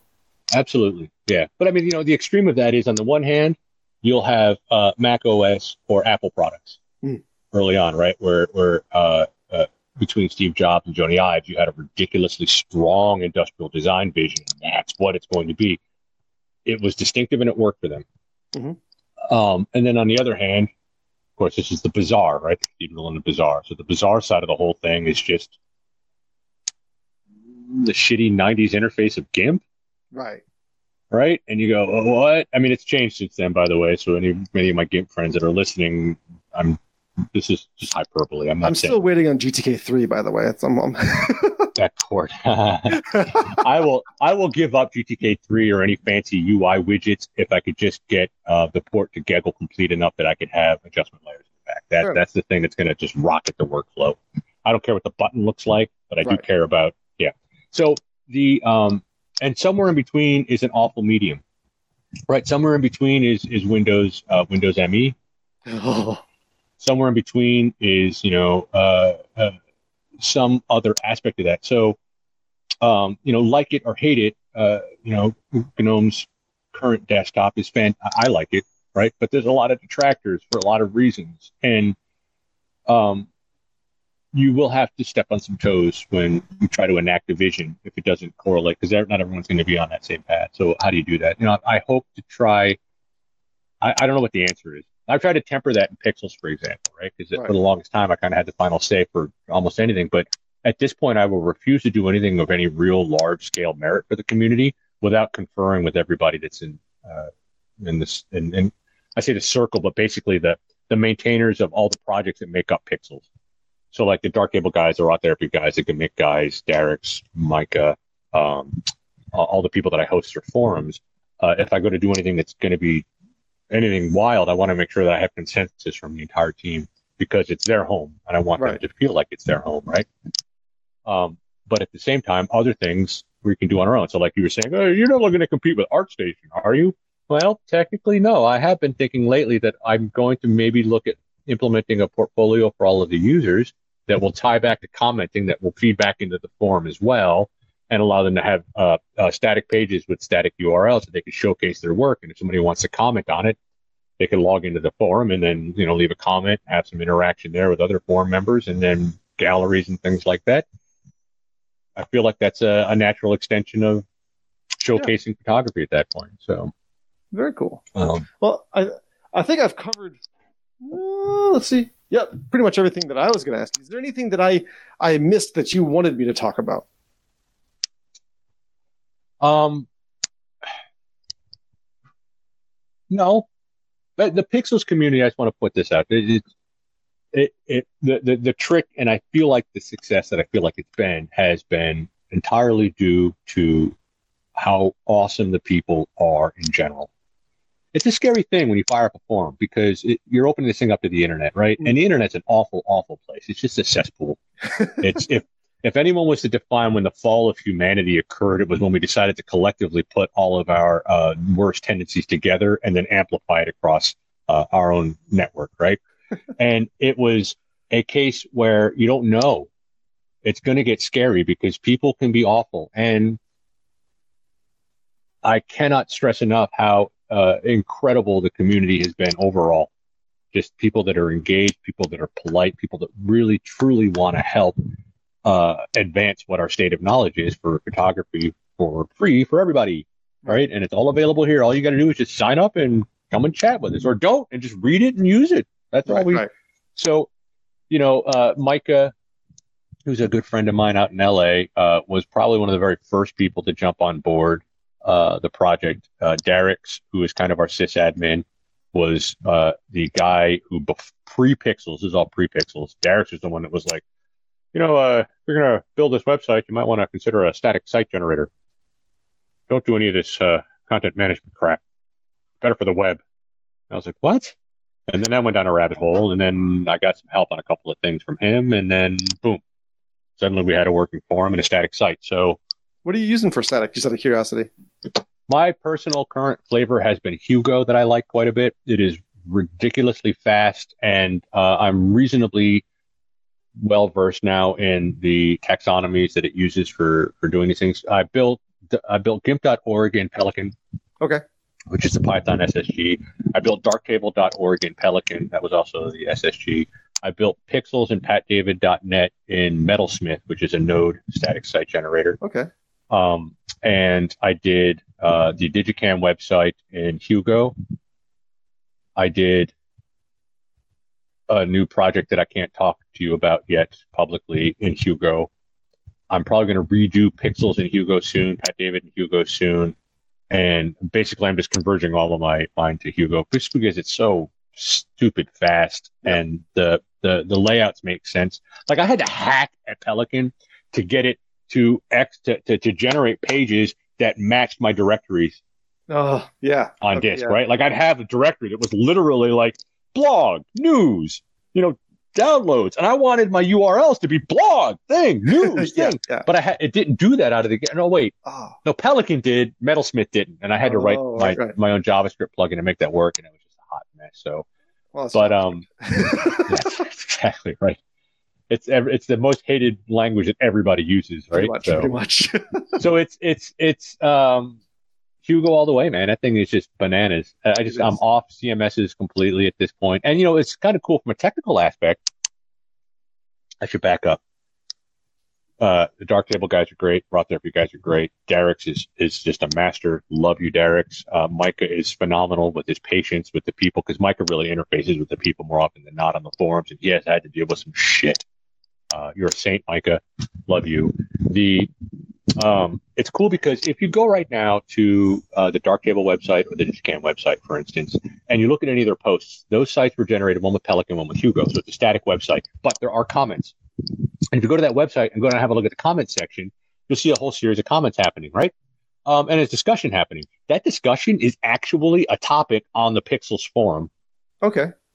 that is specific for that post on the digiKam website Oh, okay, okay. right? So what happens is when digiKam posts a new post on their website, it triggers pixls because this is a static site, right? So Right, it's right, just saying, I have a new post. Pure just HTML being served. Pixls picks it up, creates a new topic in the digiKam forum, and then there's a JavaScript embed down here of the commenting that's literally just the comments, the commenting thread from the forum. You know, I might, I might have to do that because I was using, using uh, Hugo has Disqus Mhm. uh, integration with it, but for Yep. some reason, the theme that I've been using for for the for the podcast, the the Disqus integration is broken and is is Ah. but My problem with it, go ahead. I'm sorry. Uh, I, if I can, if I could set that up to work with like discourse, Yeah. um, and do that same sort of setup, that that might that might work better. See, the trick here is this is for the users, right? Disqus or Disqus is um, it- it's kind of user hostile. Any commenting system generally is user hostile because you don't know who owns that that that that system. So you're being tracked all over the web by Disqus. Right. And you know, Michael Schumacher at the GIMP project, uh, our, our tie wearing office manager, kind of the guy that I was reporting to with with Prokoudine Mhm. when we're doing web stuff. Um, you know, he's he's very very security conscious Right. Right. on the internet, just super, super security conscious. So, for instance, the GIMP website works fine without JavaScript. Yep. We do no tracking. Uh, it's full HSTS and OCSP um, stapling is happening for the, the certificates in the back. And like it, it, we are, if you go look us up at the observatory at Mozilla, I think we have a, either an A or an A plus rating Wow. for all the things you have to do for security on the web. And it's it, it was not easy because it meant I couldn't do any inline JavaScript. I can't do any inline CSS styles. Everything. wow. And so there's a lot of things you can't do anymore if you want to be super secure. So I picked up a lot of my security practices from from Schumammel at and in the GIMP project. So for instance, when people come to digiKam and they leave a comment, they own that comment the same way as if they had come to the forum and, and created a comment, right? So Right. they can take those comments and export them with them. I'm the guy that has all the data on their comments and what sites they visit with with with, um, with pixls.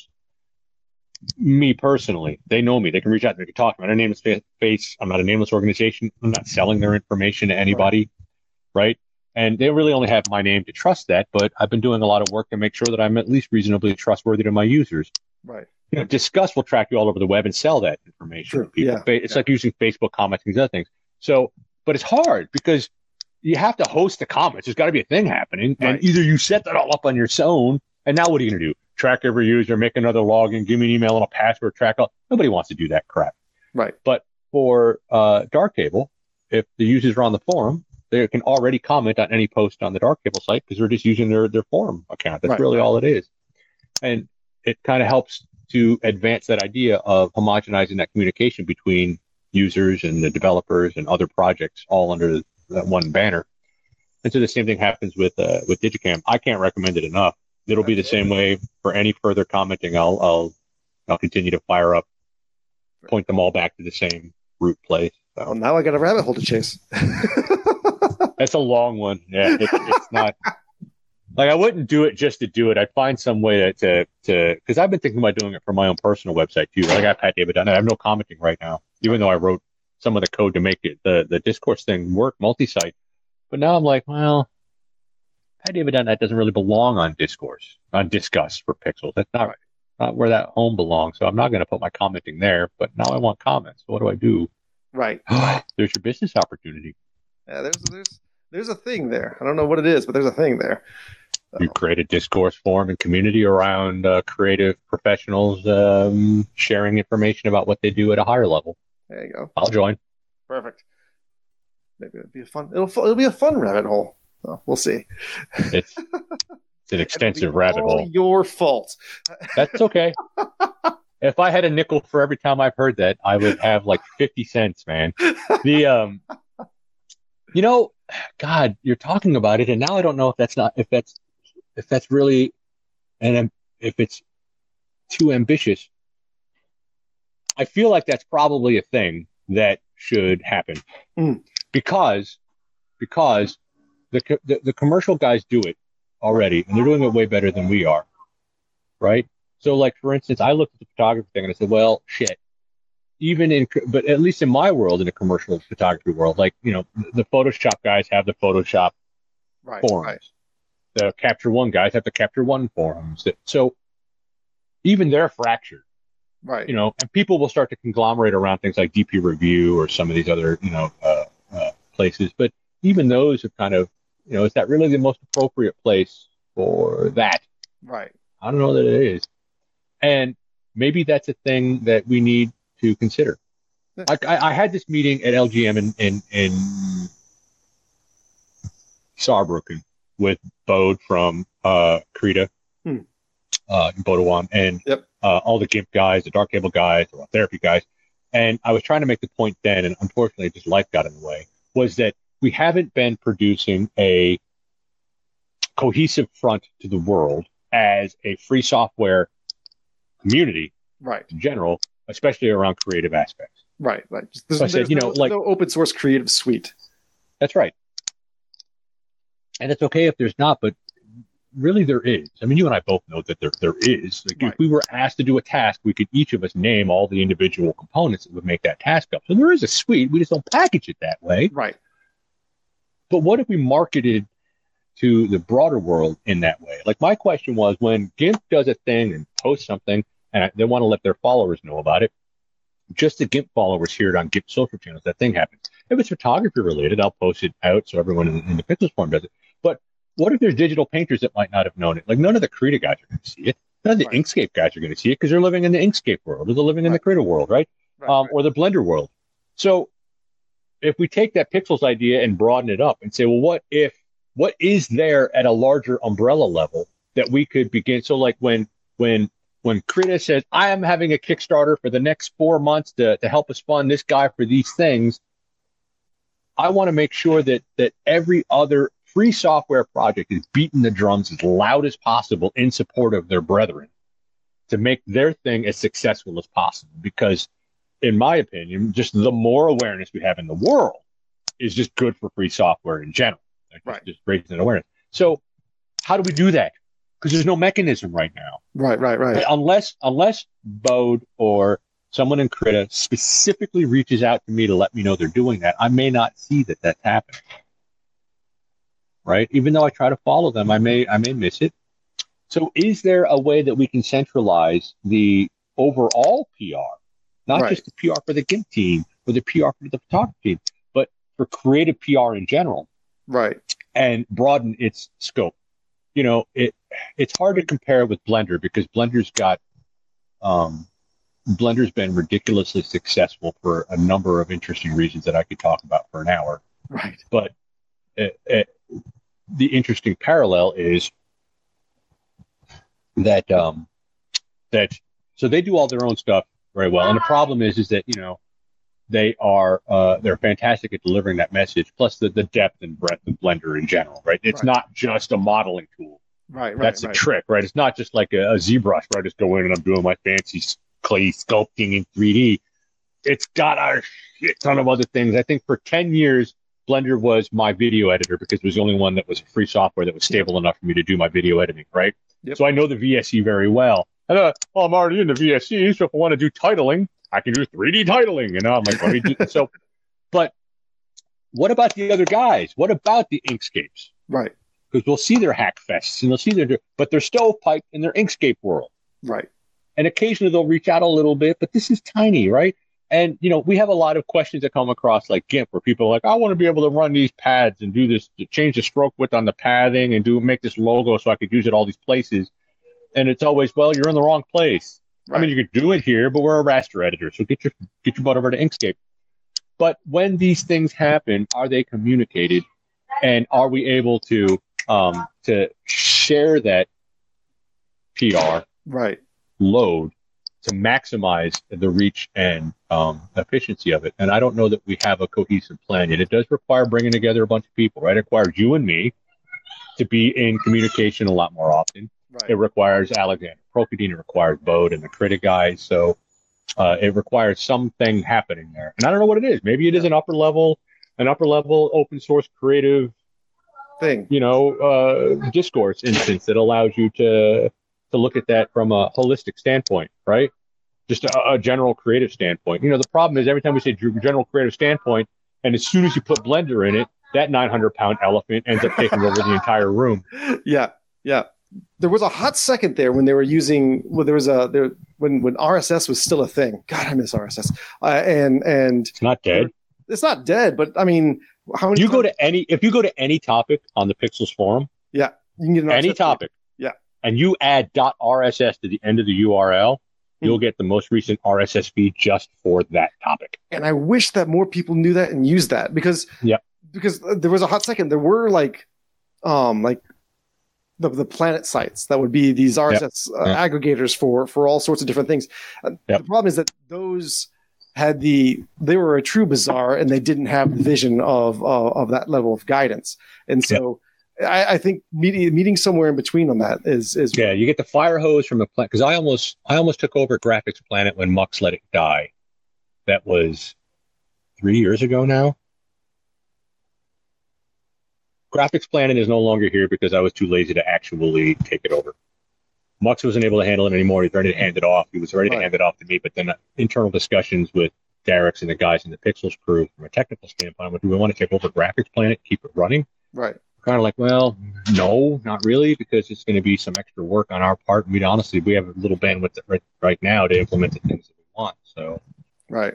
um, but yeah, you're right. Like there's a fire hose happening, Right. and but the trick is, is that you know I've been trying to, and again, I don't know the answer. These are all things that I've learned just just playing around, right? Yeah. Like for instance, I want to make sure I get this in with my GIMP friends. Uh, hands down, I, I will say this uh, about the team. On the internet, they may be the single nicest group of people I've ever had to deal with um, on the internet, period. right. Like, just kind, you know, nice folks, funny, you know, engaging, and, and you know, provided you spend some time, you're not some dick just trying to do something quick. They're they're genuinely super nice and just awesome people. right. Like, and I learned a lot about netiquette and and how to be, you know, remember to be kind right. when you're on the internet from them, right? Like just and their infinite amount of patience that some of those people have. Alex's patience when he's dealing with people sometimes is just incredible to me. so, um, oh my god, I'm about to lose that thread. I lost the thread. Nah. My brain was I had a, it was building up steam for something and and I uh, I lost it there. Yeah. Anyway, so it there's something there. Yeah. I don't know what it is yet, but you know, it, it we, we throw this fire hose of data out there. Like I've been trying to do with pixls, right? I've been trying to say, look, I've got I've got info coming from from Siril, from G'MIC, Darktable's newest release is getting ready to come out. You know, we hacked it, its release notes for weeks before and and you know what so there's only so much we can do. So like I try to expand on that in my social channels, but it needed an amplifier. And that's something that we fail at horribly as a free software community. We might get one cool thing every once in a while and it gets amplified a little bit, but it should be all things all the time to as wide an audience as possible. And you are right in that you do want uh, an editor for that fire hose at some point, right? So you have this huge wash of information coming, but when it gets presented to people when you because what happens in a communication standpoint, who am I getting? Who am I sending it to? Right. Who's the audience? And how do I tailor the information for them? If it's developers, I just throw the dev notes at. 'em. Here's a release notes, man. Go nuts. But that's not what people are going to want to read. So if it's a casual user, it's got to be something else. You need an editor to get in there and someone who has enough vision to say, well, let me take all that stuff and just winnow it down to the essence that will resonate best with the audience that you're trying to communicate with. It all comes down to communication. Yeah. But I'm trying to learn that as well from the pixel side so that I can hopefully extrapolate it to an upper level. My longer term plan is to do something like that. So to talk to talk to the Jasons, talk to the Alexes, talk to the Bodes, talk to the Tons or Sebastian Konings and get these guys, you know, talk to the Andrew Prices and get them all in a in a- is there still a, is there still a web ring? That's Get them all the out. 90s. I don't Get them all on a, on the same ring, uh, so that when when that information goes around, it gets amplified, right? Right. And amplification of that effort is our strongest power. It always has been from an open source, right? Yeah. Perspective. All bugs are uh, with enough eyes. All bugs are shallow, and with enough people, this amplification effort is way beyond what a corporate company could ever hope to accomplish. But we just don't, right. Not aggressively enough, in my opinion. Yeah. Yeah. Yeah. Well, I think with with that with that inspiring vision that we're gonna we're gonna pursue at some point, I'm sure. Um, um where where pixls pixels that us notwithstanding, where where on the internet can people find you and and talk to you about all this fun stuff? patdavid.net, even though it has been updated in a bit, but it has all my contact information on the about page. So all the things that you can reach me on.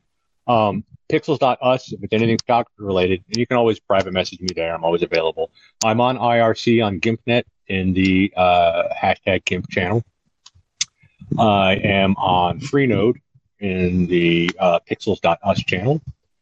I am on Matrix at Pat David uh, at matrix.org patdavid at gmail.com, pat at patdavid.net. Basically, just type my name into a search bar. If it's not a musician, it's me. Oh, or even cooler, or the comic book artist, Oh, because there is a ridiculously talented comic book artist in California named Pat David. So, patdavid.com will show you his work. I would love to take credit for it. I will always say I was not the guy that made these fancy uh, drawings of all these comic book characters, but and he's very talented. You should have a look. But patdavid.net, that's the best way to get a hold of me for the most part. cool. Well, thanks so much for for, for being on. Thank you so much for having me. I really appreciate you giving me a chance to prattle on for way longer than you ever hoped I would talk. You said I could go off on tangents, and I've almost got you two hours. No, no, that, that that makes my life easier. Other than the fact that I have to edit this, which Yeah. really this is going to be like mostly. I think the editing is going to be on the color. Cor- no, my camera. I got to tell you, I am glad you were wearing pants. That's stayed in. That's staying in.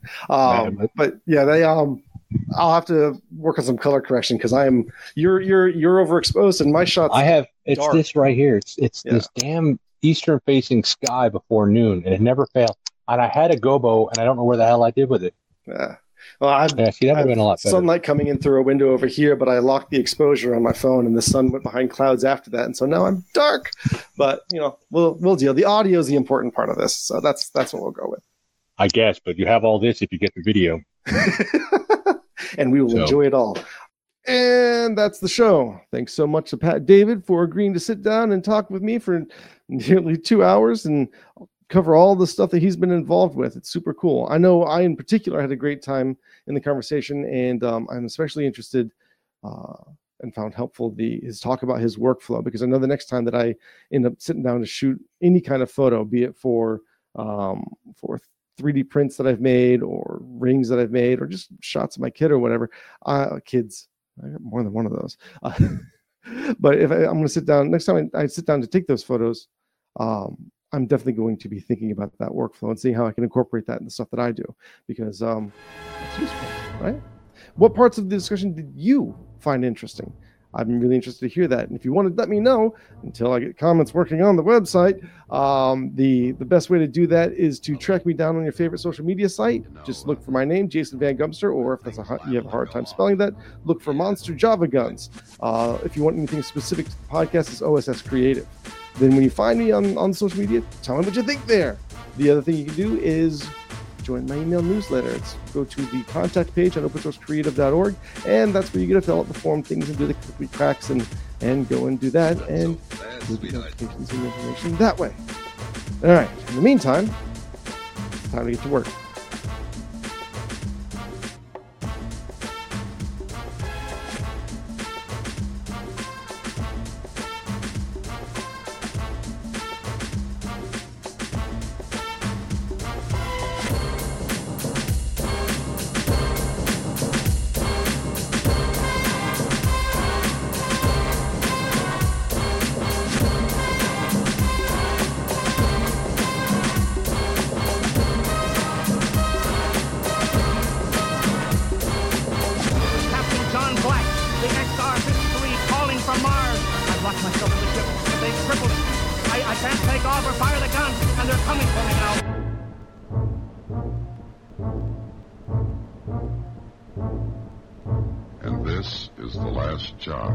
Feel like just going off on a tangent, I'm totally down for that. Oh, you got to be careful with that. I've been known to tangent. I've been known to filibuster for hours.